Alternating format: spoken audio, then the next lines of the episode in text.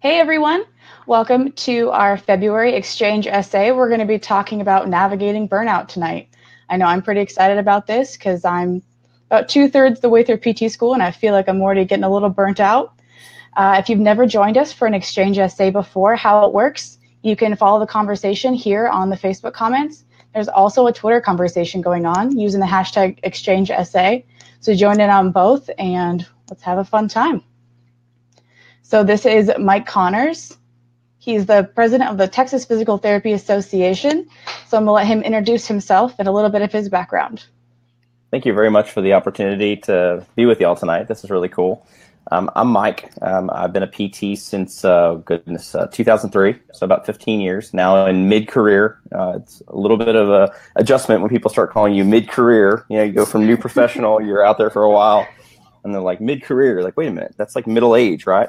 Um, so, I uh, my MPT was from Rutgers. Um, my transitional DPT I did in 08 from Temple. Um, just finished a PhD from Texas Women's University in 17 um, in PT, um, applied biomechanics. Um, I did my um, I was certified as uh, OCS in 2011. Yeah, something like that. Um, and then in my second term as Texas chapter president. So you have a little bit of a alphabet soup going on after your name. you know what? I, I, do, but it's PT, and I try to like anytime it's Mike and it's PT. It's you know I don't like the alphabet soup. I just yeah, keep having fun. so let's just start out.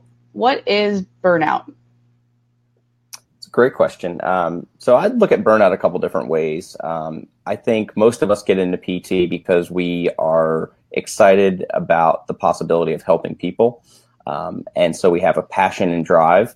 And I think it's that loss of passion and drive. It's the, um, I don't want to do this anymore. Uh, the realization that you're not getting um, the same satisfaction uh, tomorrow that you did yesterday in, in your day to day work. And that, you know, the idea of going into work instead of being exciting and um, something you look forward to every morning, you have to drag your carcass up out of bed, you know, throw throw clothes on and be like, man, just let me get through one more day. And um, you know, I think it's just that all those elements of, of just not really understanding um, why you're doing what you're doing and and not being able to have a clear vision that I can do this for the next 30 plus years of my life. Yeah, I know it's like tough because I've heard a couple people that I've talked to that are newer PTs and they're already experiencing it like a couple years out of PT school. So, what are some of the signs that someone's starting to experience burnout? So, I think some of what I talked about, I think it's that, um, you know, lack of enthusiasm about the profession. Um, I think it's the feeling of just being constantly overwhelmed and underwater. Um, you know, as a student, you know that all too well, oh, yeah. when you start anatomy. Um, you know, just becoming disinterested. I don't think it's um, all that uncommon to become maybe anxious or depressed um, and experience those um, anxiety about, you know, I just spent seven years and um, almost a hundred thousand dollars to become a trained professional, and now I, I don't want to do this anymore. I'm depressed because you just spent a hundred thousand dollars, and you, you know, um, and I think just really that, you know, I, I can't believe I have to get up tomorrow. You know, perfect example. It's Sunday. Tomorrow's Monday. Um, I'm really excited about getting up for work tomorrow, but I couldn't imagine if if I was burnt out because then it would be like, man, I, I can't believe I have to start another week of work. Yeah, and that's funny because we actually have a question from Alex. That's how do you distinguish being burnt out between the difference between being burnt out and just anxiety and depression in general? I think they might kind of go hand in hand, but do you see a difference between the two? You know, I do. Um, I think um, you know, anxiety and depression is is are serious medical conditions, and um, now I mean, we have a lot of um, patients and colleagues that that are are dealing with various forms of anxiety and depression. So I think you almost have to look at those as standalone conditions. Um, and, and, by no means do I mean to lump burnout in that together. um, no, that, that's not what I'm getting at. But it's it's really that um, like I said, you, you get anxious or you get um, to the point where you're just eh, loss of hope because you've done all of this training and all of this development and now you're there and you're like now what yeah because i know I've seen people kind of do doing both. They they start to get burnout and then they get depressed because they're burnt out and they don't know what to do. Uh, so as either fresh PTs or students, like what are some strategies people can use to avoid burnout? Another good question. Um, I think you have to recognize the signs, number one, um, because I think there's a difference between feeling overwhelmed and feeling burnout. Um, and I don't think they're all that far apart. You know, it's like standing on one side of the street, crossing the street, being on the other side. Um, it, it, could be a really short distance between the two. Um, but um, I think recognizing those signs and then like I said in my blog post, it's really just finding out what drives you, um, what excites you about our profession. You know, like something was lit inside each one of us to go to PT school. You don't just wake up one day and be like, I want to go to school for seven years and I want to have a hundred grand in debt and I want to, you know, get yelled at by physicians and, you know, like you don't wake up and say that, but you have something that makes you excited about wanting to go to PT school, about wanting to help patients in the way that we do and clients. I think that's the that's the the end game. That's what you have to constantly keep in mind. Um, and then all of the I call it noise, but the variables that limit your ability to stay in that frame of mind, I think those are, are what the challenge is. Um, whether that is high productivity expectations, um, you know, a, a, job that's not um, your ideal, you know, whatever that variable in your way is, but um, really just keeping in mind why I'm why I chose to do this and, and what makes me excited about this profession. And uh, do you think like maybe like writing down that why when you started PT school, or just going back to that, could maybe help a few people?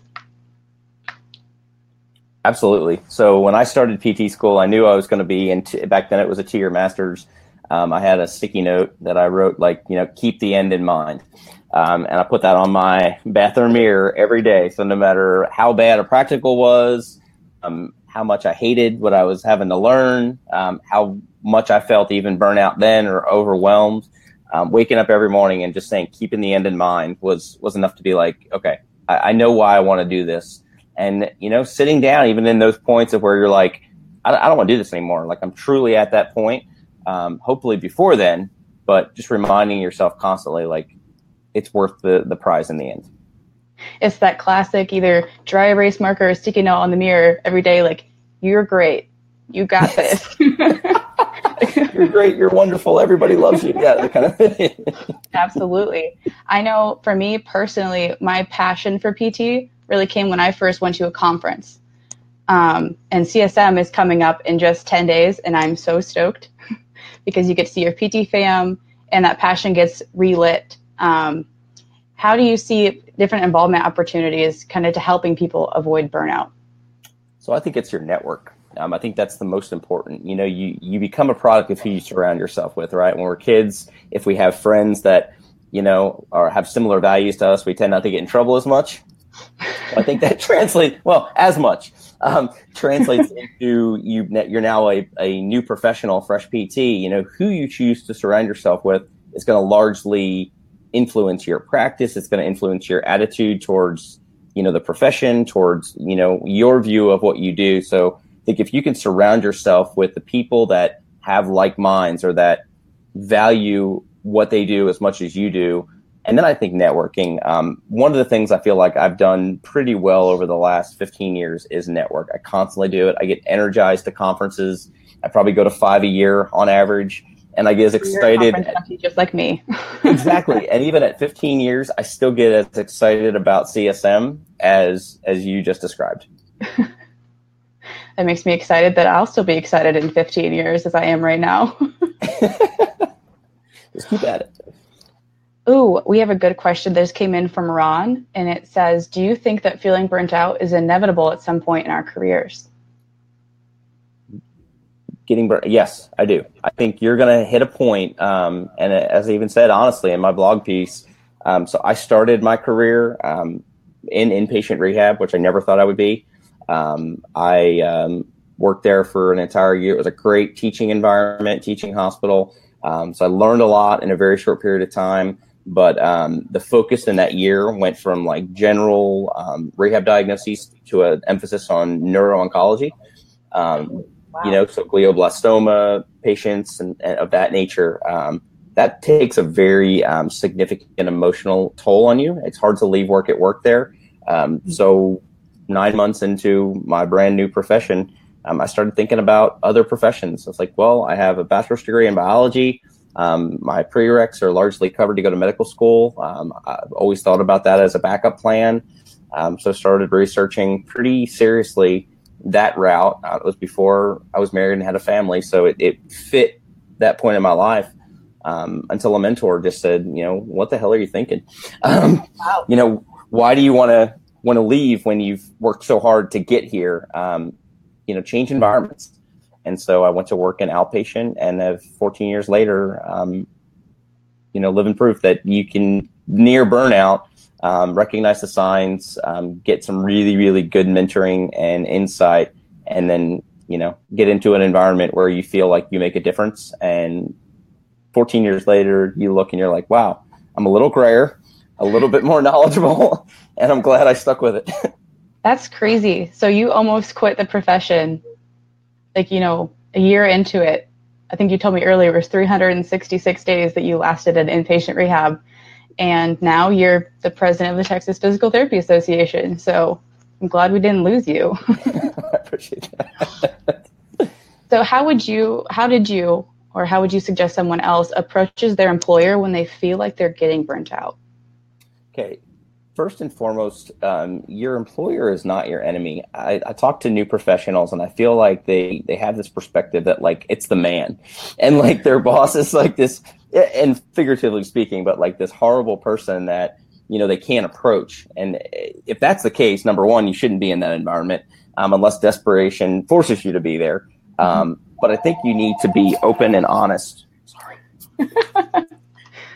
um, open and honest with yourself about the um, you know about the situation, and you need to feel comfortable in your professional skin. You need to be able to go to your employer not as a fresh PT, not as a um, as a student, but as a professional, and have dialogue and say, this isn't about generational. This isn't about this is about acclimating to an environment and providing the best clinical care possible for the patient that's in front of me. And I think when you approach it that way, you don't make it about, you know, about you. You don't make it about just about you. I mean, but mm-hmm. you you acknowledge that part of it is is you as the provider. Part of it is you don't feel like you're giving the a game to the patient and this is why. And if a if a manager really cares about you as a professional individual they're going to take some pause and really want to have some dialogue with you about okay maybe we got started on the wrong foot. Maybe we you know thought that we hired an experienced PT when we hired a fresh PT, and we need to change the way that we onboard. Or maybe we thought our onboarding was good here; it sucked for all these years, and we have to relook at that. So, I think it's, I think as fresh PTs, a lot of times you just want to please your employer, so you take a lot on, and you get to the point, and I see it on social media all the time, where, where a large number of new professionals are nearing burnout. They're talking about burnout and you need to be more proactive. So let's say the first is identify the situation. The second is intervene early. You know, get to the source of the issue, and then if you can't do that, then that's where a great mentor can come in and say, okay, let's talk through this. How can we best um, advise you on how to approach this situation so you avoid the inevitable possible burnout? I love that. I never thought about it. You know, if you're burnout, you're probably not giving good patient care.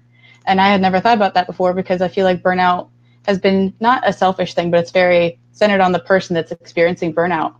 Um, so I really like that perspective that you bring in the patient because I think that's probably more important than how I'm feeling.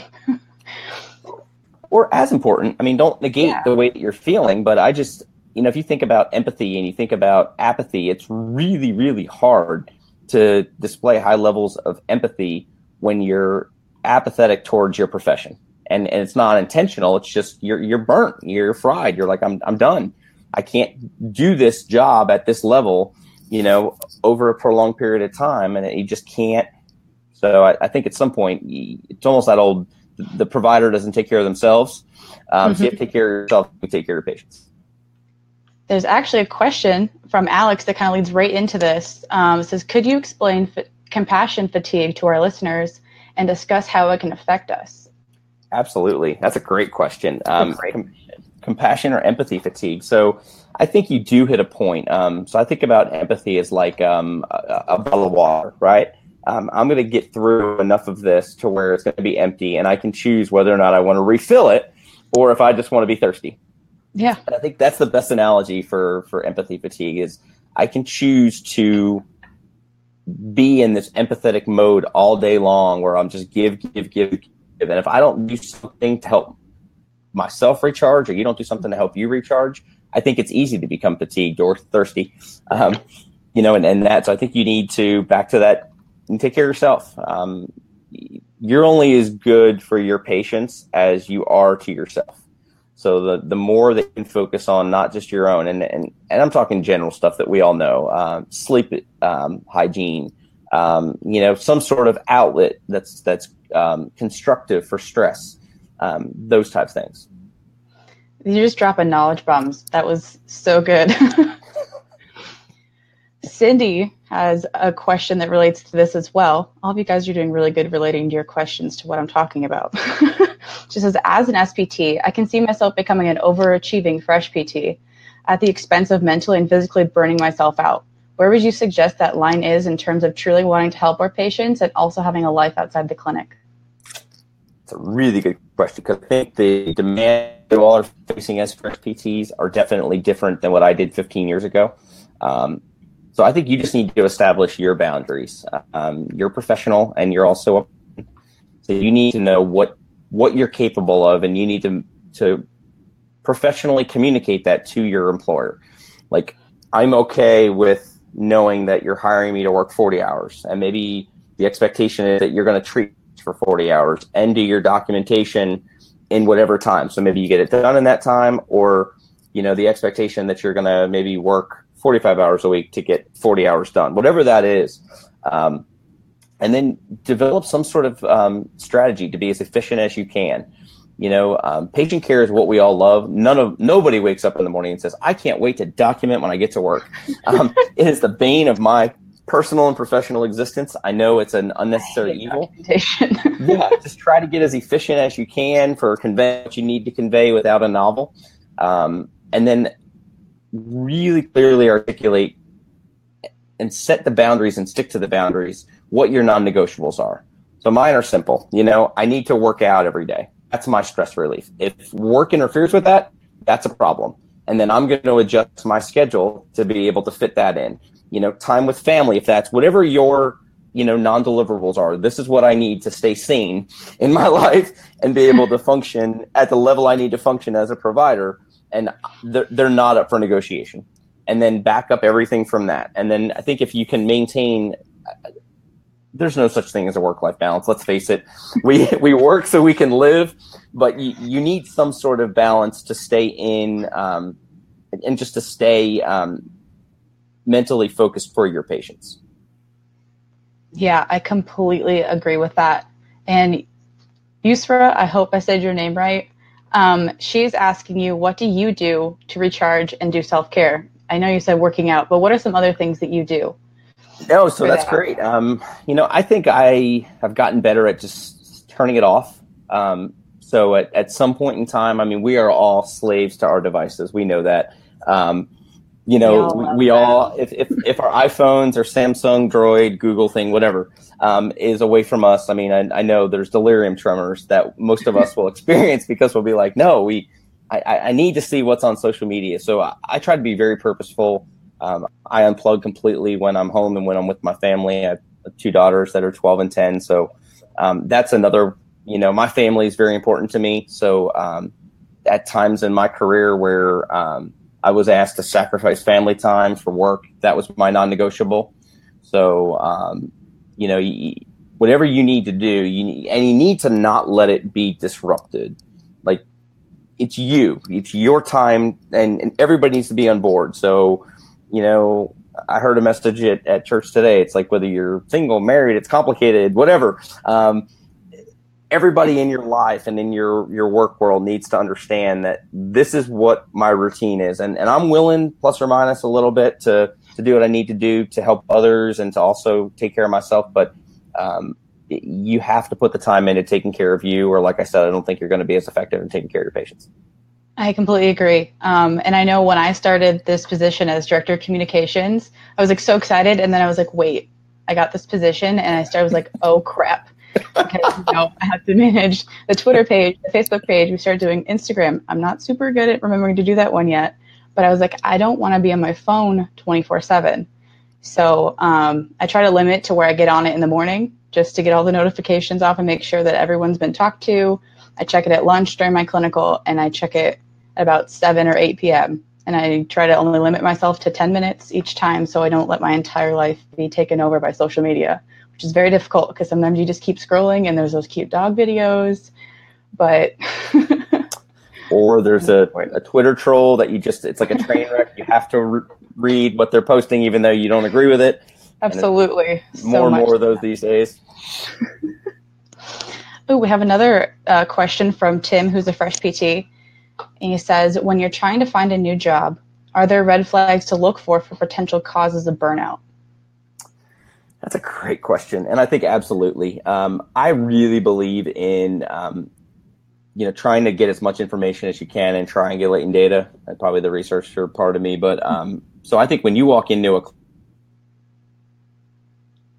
oh, you froze. Workers, um, you froze a oh, little bit. Sorry, can you repeat that part for me? Absolutely. So when you walk into a facility, look at the faces of the people that are going to be your coworkers. Um, I use my main clinic um, as an example. Like when you walk in there, people smile, and it's not like fake BS smiles. It's like people that are in that environment truly enjoy what they do. We're a kind of a dysfunctional family, but we're a family of all different personalities, and we we truly enjoy um, serving our patients. Whereas I've walked into um, hospital environments or private practices where like people just look beaten.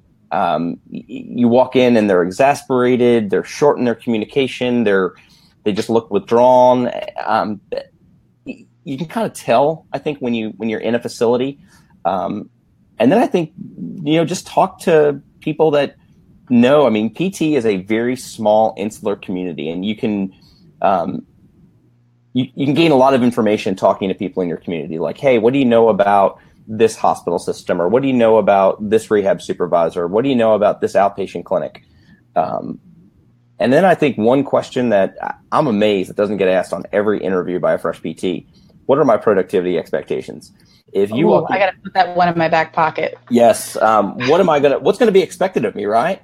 Yeah. Like, that's the first question that that students ask for the first day of class. Like, I want the syllabus because I want to know when I'm going to be tested. I want to know what assignments I have, and I'm going to put them on my iPhone calendar so I know I don't forget it. Um, Guilty. Yep, that's yeah. exactly so how I do. We don't do that largely, and I'm saying, you know, in general, when you go into an interview, and it's what you're going to be judged by for your performance. So why not just throw it out there? Um, so, for example, outpatient is where I live. So if you know, I was in an interview and I asked that question and someone said 20 patients a day, I would run far and fast. Um, 20 patients in an eight hour day for a fresh PT to me is ridiculous. That's 100 visits a week. You that's know, whereas if they said maybe eight to 10 a day, you know, that's, you know, maybe 1.25, 1.5 an hour. That would be a very different perception to me as, as a PT. So I think that's a question that yeah, I would definitely ask if I was in, in that position. That's great advice. I never thought about actually asking the productivity standard as opposed to patients per day. But I think that's important now that i am in a SNF right now and I didn't really know productivity, like because my CI is a therapy manager, so she's actually been teaching me how the different things go with that. And I was like, oh, you know, crap. I don't hope I don't fail when I get to uh, when I work for myself. Not working for free, but or even just the question of like, what is what's expected of me as a new PT? Like, what am I going to be um, graded on annually? Like, how are you going to review me in a year from now? And what are you going to, what criteria are you going to use to judge my performance? I think all of those are great questions. I love that. I need to write all these down afterwards so that I know what to ask my people in, uh, you know, six months when I start doing interviews. we have a question from Kelsey DeWitt. She says, Dr. Connors, you mentioned using mentors as a way to navigate burnout. How do you find a mentor? Another great question. You guys are dropping some really cool questions. Um, so uh, it really depends on, I think, um, and this is the world according to Mike. So take it for what it's worth. An N of one. Um, it depends on what you're looking for in a mentor. Like, what do you want that mentor mentee relationship to to look like? Like, do you want someone that you can just um, call when you have a difficult patient and you're going to bounce clinical ideas off of each other and and that's going to be the extent of your relationship? Do you want someone that you can go to with any sort of um, of professional issue, like um, I think my boss is unethical, for example, or I think um, being asked to do too much and I'm questioning the billing practices, or you know, or or do you want like an, an all encompassing? So it like kind of depends on the advisor relationship you had in school, like how intrusive do I want that mentor to be in my profession, or how um, you know just readily available. Um, but I think it starts with trust. Find someone that you like and trust and that you can have open communication with. Um, someone that's not going to judge you um, when you come to them with with situations that they're going to be very open minded. Um, I have a couple people that um, I serve as a mentor to, and they know that I'm not going to have a preconceived, you know, uh, thought in my head when they tell me about a situation.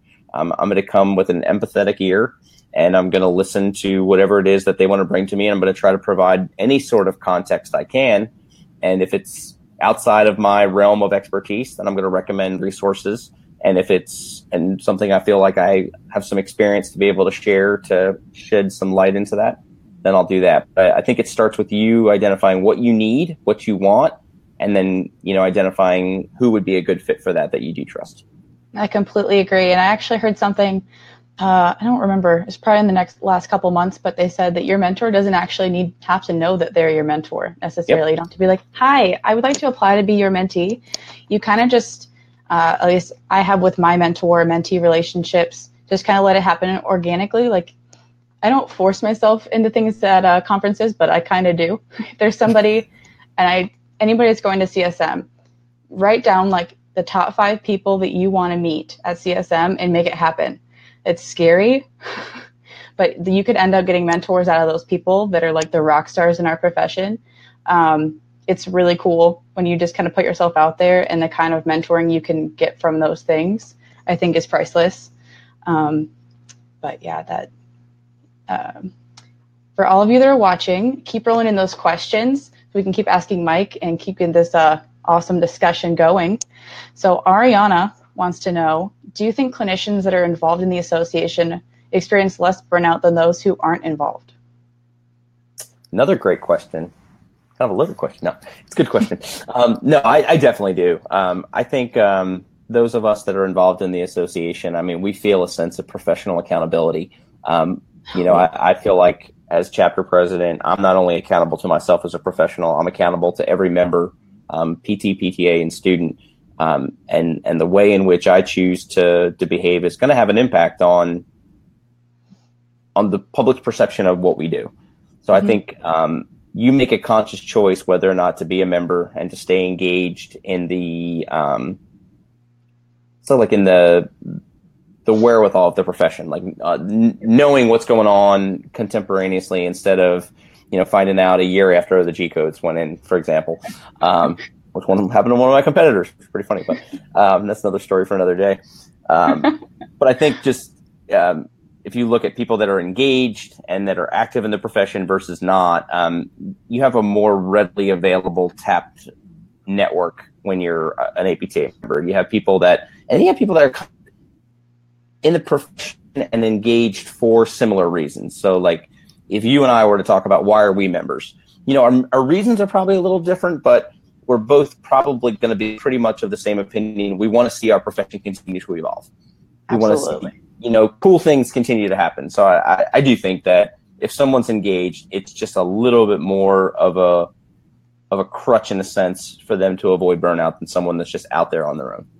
I agree, and I think it goes back to what we talked about earlier with your network and you know the hashtag PTFam. Um, I think that, you know, I've gotten really good friends out of this whole thing and you can kind of lean on them when you're like not feeling good or you might be experiencing something you think is burnout. Um, having those friends that are similarly minded as you and can know where you're coming from, I think is really important to help yourself have as little bit of burnout as you can in this crazy journey through our careers. let's see. We have so many good questions. Um, Alex wants to know what do you do to address your symptoms of burnout? Another good question. So, um, just like in any sort of situation, recognize the problem first and foremost. Um, and it's got to start with you being honest with you. Like, I'm not happy where I am. This sucks.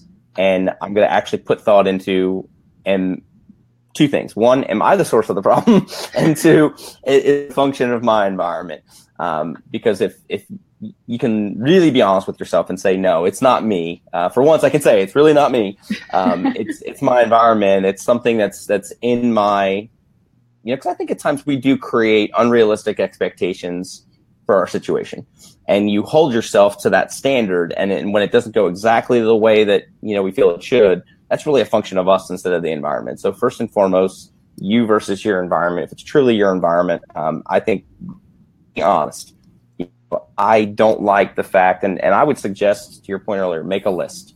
Um, so write out what are the things that I love about my position, like top five, you know, and be honest. Like I love my schedule. I love the patients I serve. I love um, the Starbucks I get on my way to work in the morning, whatever it is. And then the things that you don't like about your situation. So I dislike uh, extensive documentation demands. I dislike my salary. I dislike my coworkers, whatever that, that is. And then can I change those things I don't like? I mean, is it is it within my power or in my locus of influence to change that situation? And if it is, then I would get to work whatever you need to do and whatever resources to change that situation early on. If it's not, recognize that it's okay to cut bait and walk away. Um, you know, if you're looking at a 30 plus year career in physical therapy, it is way too long of a time to be miserable in a position. So I think if you get to that point, you need to really look, you know, analyze your situation. You can either improve upon it and do it, or it, it's time for a change. Yeah, I, I completely agree with that. And Sarah actually has uh, another really good question that goes very along with this. She says, Would you ever recommend that PTs switch settings when they are experiencing burnout early on? And how long should someone stay in a setting to see if it's actually burnout or not? Really good question. So I'll just use my own experience. Um, what Jillian referenced before is I was an inpatient therapist. My first position, I lasted 366 days, and I had a great experience. I learned a lot. Um, just got to the end of of what I could um, what I wanted to uh, tolerate on a day to day basis um, for a lot of reasons, and, and decided it was time for a switch. So I don't know that there's a definite time frame. I can't say like, oh, give it, you know, five week day. Um, I think if you're in a situation that makes you unhappy, and I mean like, you know, um, especially when you're starting to develop, we talked a little bit earlier, you know, possible signs of like anxiety, depression. You you just start to really question why you're doing this. Um, it starts to impact just your overall physical and mental well being. Um, that's a bad place to get to. So I think when you start to recognize those signs, again, go back to the analysis like I can do something about it and I'm going to and do it, or this just isn't for me and it, it's time to move in a different direction. Um, I can say as a hiring manager, I would never judge someone because they left a situation that wasn't ideal for them. And I would like to think that most of our colleagues are like that. Like if you took a job that you thought would be really cool, say, I wanted to do peds and I did peds and I'm like, oh my goodness, this is peds and I didn't know what I was getting myself into.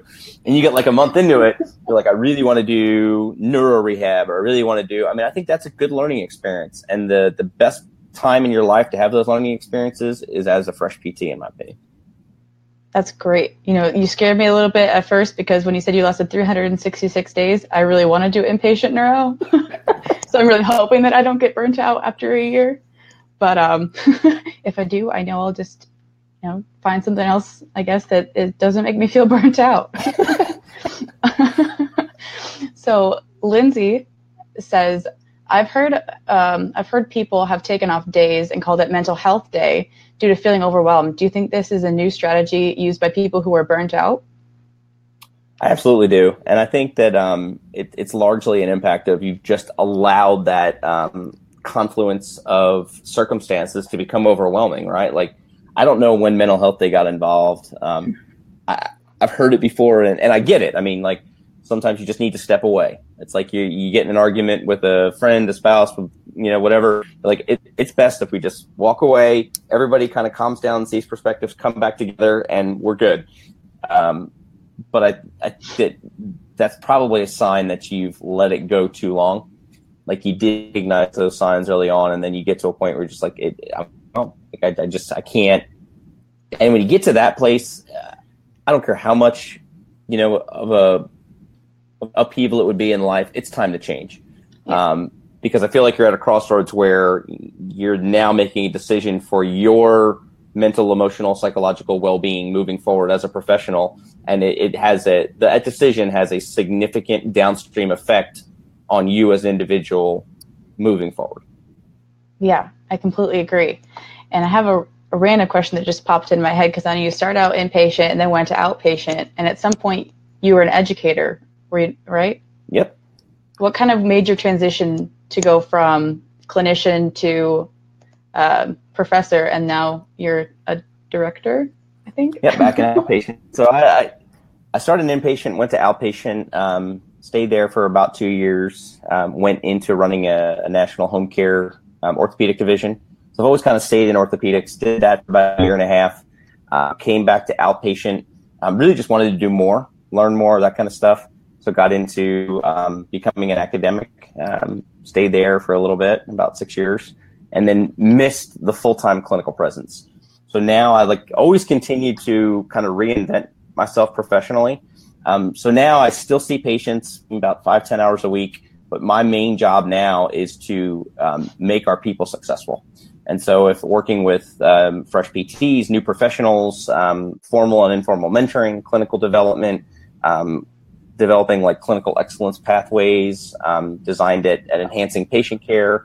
So, like different kind of focus than just you know seeing patients on the front lines, but um, every experience that you have, you should be able to walk away from, like I said, and say either, you know, I want to take that and make that something that'll help me in the future, or you're going to leave there and be like, I never want to experience that again. Then people are crazy and get them the hell away from me. hey, either way, you learn something from every situation, I think. Every, They're good or bad. is a learning opportunity. I completely agree. And Erica Perazzo, she says, if we see others, including peers, coworkers, and patients that we suspect are beginning to experience burnout, what can we do to help them? Or how can we help them? That's a really good question. Um, so this is where I think you got to look beyond you, um, and I know that's you know sometimes challenging in a tough situation, but um, I think we do our patients a disservice by not taking care of each other. Um, you work in a department, you work for a clinic. Um, that's a colleague, um, and whatever level of experience they are. So I recently had an interaction with a clinician that she probably has about 25 years of experience, so about 10 years more than me. She's an OT. Um, but you could just tell like her her mood was changing, demeanor was changing, uh, just and not you know negative, but you could just mm-hmm. you know kind of tell that the person that you knew is not the person that you see, and so the two of us decided we were going to take it upon ourselves and just say, hey, what's going on? Well, some life circumstances. We're we're making things challenging, and, and we're kind of making things creating other issues, other places, and and sometimes it's not about work. Sometimes it's about life, and just you know, giving your colleague an outlet sometimes just not that you're going to be there, you know, pull up a couch and let's lay down and talk about this, but you know, as, as the psychologist or shrink, but you know, just that, that you're recognizing not only your own self care, but reinforcing the, the necessary self care that a colleague needs to do to be able to maintain their level of empathy in a day to day interaction with patients. Yeah, I, I think that's really important. Um, I think in our profession, we naturally want to help people, not just our, uh, patients, but also each other. I don't necessarily think this is a, like the most competitive career. It's not like we're in banking. I don't know anything about banking, so that's a random example. But um, where like you're, it's like cutthroat, or like when you're in law school, we actually want to help each other. So I think that's really important to reach out and kind of support our fellow students. I know we go through burnout in school, and then you're going to experience it again when we get out in the clinic or wherever we go. Um, let's see. Alex says, when you are experiencing burnout, do you have any recommendations for our day to day management of the symptoms? maybe aside from talking to your uh, employer, because we talked about that, but how to deal with it yourself, maybe. Okay, so I think just like any other healthy coping behaviors um, or you know stress management, um, you're going to do things that make you feel better about you or the situation. So maybe it's you work a seven to five day, and instead of just using the time over lunch to catch up on documentation, you're like, I need to physically get out of the clinical environment. I need to leave. I need to be by myself. I need to go do something that that makes me happy to recharge to be able to come back in the second part of that day. Mm-hmm. Um, so maybe that's working out. Maybe it's just something, you know, go to smoothie factory, just something that will, you know, get a Starbucks, um, something that will detract you. I think it's also healthy to leave work. Um, and, and I mean, so if you're in a clinical environment, whatever the environment, you know, 40 plus hours a week, and then you're, you're just always there. You never leave. You never just, even if it's to go run an errand or something, so I think it's healthy to to get out of work when you have the opportunity to do so. I'm not saying don't ever eat lunch with your your coworkers or anything, but when you're getting to that point where you're like, I, I really feel like I need some, you know, me time, um, mm-hmm. take the time and don't wait. Like, take the time to focus on you so that you can then turn around and focus on your patients. I like that a lot. I know something we kind of talked about before we started this was kind of like financial side of why maybe people, you know, we have to get our doctorate now for those of us that are PT students, um, how that financial burden of all of our debt kind of weighs in on burnout. Yeah, like, like we said, um, I feel for you. I graduated in 03 with about $50,000 in, um, in student loan debt. Um, you know, fast forward 15 years and inflation, and for y'all, it's probably close to like 100, 120. Um, and that's all the most recent data, average PT student. Yeah, it's, it's a lot higher. It's, it's probably creeping towards like 120. Um, I think the best thing, honestly, that you can do as a fresh PT is make a, a honest, realistic budget. Like what goes in, what goes out, um, and realize like I talk to a lot of fresh PTs that actually and make me pretty enthused about the profession because they have like a five year plan and in fact, I have a PT that paid off $100,000 in student loans with his wife in three years. And that's like, incredible. yeah. And, and like they made, and I asked them, like, man, what are you thinking? Like, it's like we just want it out of our life. And so they live like students, even though they were, you know, earning a paycheck for three years. And every little bit that they had, you know, how did, what did they do to celebrate when they paid it off? They went to Italy for two weeks. Um, which is a good goal, right? a good idea. so I think set a realistic goal, set a realistic budget. You know, figure out what you want to do to manage that. Because let's face it, debt's debt. You're going to have it the rest of your life. Um, you can choose to mitigate how much debt you go into, not with student loans, but in life. So, you know, maybe you delay, you know, some of the normal things that happen, like, oh, I have to buy a house right away. Well, maybe focus on, you know, marginalizing some of this debt I think the other thing that I, I'm seeing more of our colleagues doing is trying to do as much as they can work wise. So, like, I met a fresh Texas PT that um, mm-hmm. graduated back in May and is working like 60 hours a week. You will burn out. Like, oh, God. Like, you can't work seven days a week. You, you, you can't maintain that. Um, if you're desperate and you have to, you figure it out. But um, being new and like just it, the grind gets to you. you. You don't get your time. You so I get the whole balancing, yeah. you know, work life, but set a realistic budget, set realistic goals for how you want to manage that, and then just don't deviate. Like that's my plan. That's what I'm going to do, and look back, celebrate like with a goal, two week trip to Italy, whatever. But um, that's yeah, I like that. Treat myself to a yoga class. Yeah, just anything. Yeah, that's what I just thought too. I need to start doing more yoga. I think. Um. yeah, I mean, yoga Pilates. I think we kind of we kind of touched on this, but I think there's a little bit more to it. Ron asked, "Do you think student debt contributes to burnout, uh, like more often than not?" Absolutely. Um, I think on two uh, levels. One, um, you feel the burn, right? You feel the the, the loan payment um, when your um, loan carrier sends you an, uh, an email. It used to be a letter. Um, now I'm really showing my age uh, when you get that email from the, your student loan carrier that tells you what your payments are going to be per month, I mean, I think that's a stressor, right? Um, how can you not see, you know, whatever it is, even if it's a thousand dollars a month, that's if you, for easy numbers, if you earned 60 grand your first year out of school and you had thousand dollar loan payments, that's a fifth of your salary. Um, that would stress me out.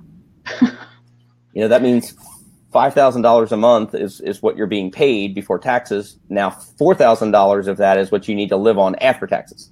Um, yeah, which means a thousand of it's going to student loans, and then yeah, so it becomes real. Um, so I think that, and I think that is now driving the mindset that I have to graduate and earn more, even though the clinical environment doesn't necessarily a agree with that and not agree. They agree that you know PT should earn more, but the the current situation from a payment perspective for our services doesn't lend itself to paying new grads hundred thousand dollars. Yeah. Um, Dang it. yeah, I, you know, I'll be honest. When I first started, I took my first job in May of 2003, and I was making 44, I think. And I just hired a PT within the last three months in the low 70s. Um, so, you know, but but here's the thing. So when you've been around long enough, are we earning more as professionals? Because my entry level degree was a master's degree, and I think total, you know, fifty thousand dollars in debt. Now you're a DPT who's in, say, you make seventy, but you're one hundred twenty thousand dollars in debt. I don't think we're making more. I think it's more expensive to live. So yeah. I think that's the other part that stresses people out. They graduate, they get into their clinical environment, and they see their first paycheck, and they're depressed because they're like, you know, I, I didn't realize that taxes and insurance and all that stuff. So I think that's the other thing to become educated about, and then kind of back up into that budgeting process. Um, and realize that as a fresh PT, you're coming into the profession. There's an investment that a company is going to make in you, um, and there's a cost to that investment um, from a training and development perspective. So, um, you know, being realistic about earning potential too is also knowing what the starting salaries are, um, so you don't set yourself up for disappointment or failure when you realize that you probably aren't going to make a hundred grand that first year. You might your second year, or you might work your ass off and you may earn it, which would be awesome, right? That first year. Um, but a lot of those positions just, and, and the other thing to keep in mind, and this is just kind of unrelated, if someone's going to pay you a lot of money, it's going to be, in my opinion, for two reasons. One, it's going to be somewhere that's geographically not desirable. So, like, you might make $100,000 to work in Nome, Alaska, or Eagle Pass, Texas, that's right on the border, or you're going to be asked to do something that you know you probably either shouldn't be doing or you're going to be ethically compromised. Yeah. I think it's I think it's important to weigh is not necessarily always taking the job that's going to pay you the most because I know like I know PT mills may offer more money, but you're going to be seeing 20, 30 patients a day um, whereas you can be paid less and actually get to experience like giving your patients good quality care and being proud of what you're doing. Um, I think personally that that's worth a pay cut because um, I feel like burnout's definitely going to happen if you're making you know hundred thousand dollars but you're seeing 30 patients a day. Um, let's see. Ooh, Angelica Vasquez. I hope I said your name right. Uh, says any advice for new PTAs? Is burnout different for them? It's a great question. So I'm a PT, so I can only speak to the PT experience, but I've worked with a lot of great PTA colleagues. I think it's a professional issue. It's not a PT versus PTA. Um, the issues that um, I experience as a PT are no different than you would experience as a PTA, Angelica. Um, I think if, if you really peel back the layers of the onion enough, um, burnout is burnout, and it, it affects you know people at all levels of their career, all environments, PT versus PTA. Um, if you're experiencing um, overload, empathy fatigue, um, just you know feelings of like hopelessness, despair. Um, th- those are human emotions, um, and that that's a human you know experience. So regardless of male, female, PT, PTA, um, fresh PT, thirty year experienced uh, professional, um, burnout impacts us and affects us in different ways, but burnout's burnout. Absolutely. Ron wants to know, kind of going right into it all things considered, I've heard that PTs are making the same as they were when PT was just a certificate as a mid career. Do you think burnout is more common than it was when you first started? Really good question. Um, I do. I think um, the factors that you all face entering the profession, it, there's more of a of an uphill. I can't think of a better analogy right now. I'm sorry, it's late on Sunday, but um, more of an uphill battle. Um, you're starting um, you know the little bit more dead on your backs as you you, you walk uphill, um, and I think that definitely has an impact. Um, we don't keep, I say we, um, APTA, TPTA as a profession, we don't keep good data on washout rates of the profession. Um, yeah. You know, so those colleagues that say two years into this, I'm done with this crap, screw this, I'm going to go be a pharma rep or a, you know, medical device rep or something, or yeah. you know, I'm going to go be a missionary or work at Starbucks or whatever someone chooses to do and they leave our profession. Uh, we don't track that really well. And we don't track the people that come and go out of our profession. Yeah. Um, so I think that's a factor. I don't think that, I think we are making more to your point, Ron. I think we have more opportunities. Um, I will tell you, cash based practice was um, not even a, something that people talked about when I first graduated. And niche practices were, were not um, were not common at all. And that's probably the two areas in the last 15 years I've seen um, entrepreneurial people. So I, am just one of those people that believes you create your opportunities. Um, you create um, your situations largely for for you and your circumstances, and you have a, an impact on that. You can choose whether or not you're going to go to work in an environment. You can choose whether or not you know you want to put up with certain non-negotiables for you. And then I think last thing I would say to that is just you know make sure that you, you're you're staying true to you.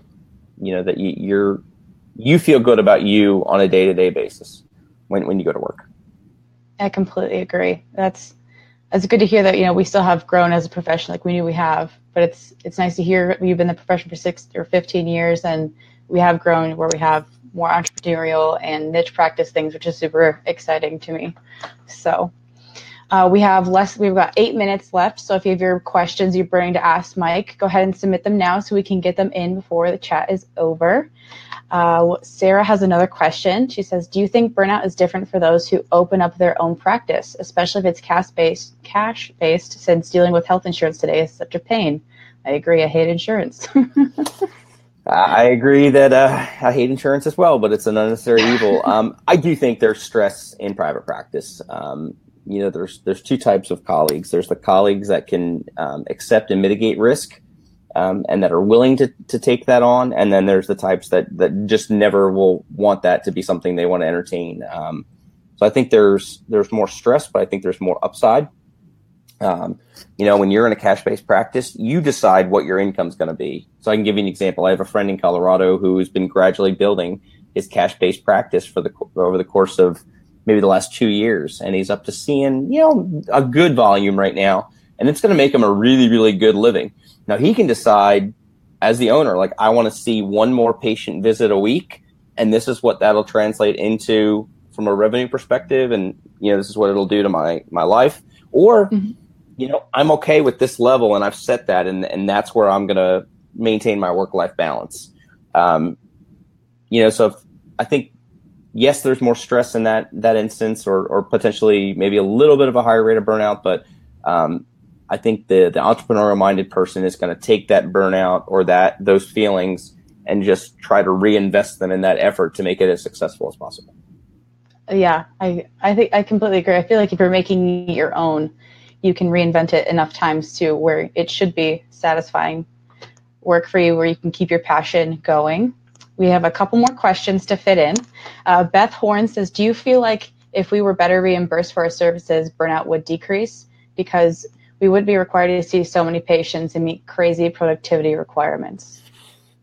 Yes, ma'am.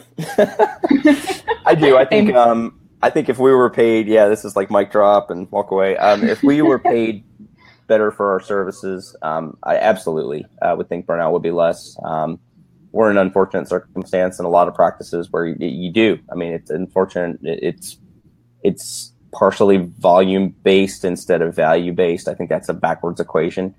Um, so I, I think that's something that we're going to have to deal with as a profession as we continue to move forward. I don't think that's an individual clinician, but um, I, I, do think if we were paid better, um, yeah, I think that would also translate into better salaries. You know, I don't know yeah, if higher paid people have less burnout. I don't know that. That sounds like another good research study, but um, I do do know that um, yeah, there'd be a better upside for for a lot of people. How do you think that we can try to get our reimbursement higher? Divine intervention. No, um, really. um, No, I think lobbying, advocacy. You know, you mentioned that earlier. I think um, more of our colleagues like really getting involved, showing up when we need to show up. You know, um, you all saw all the information about the therapy cap.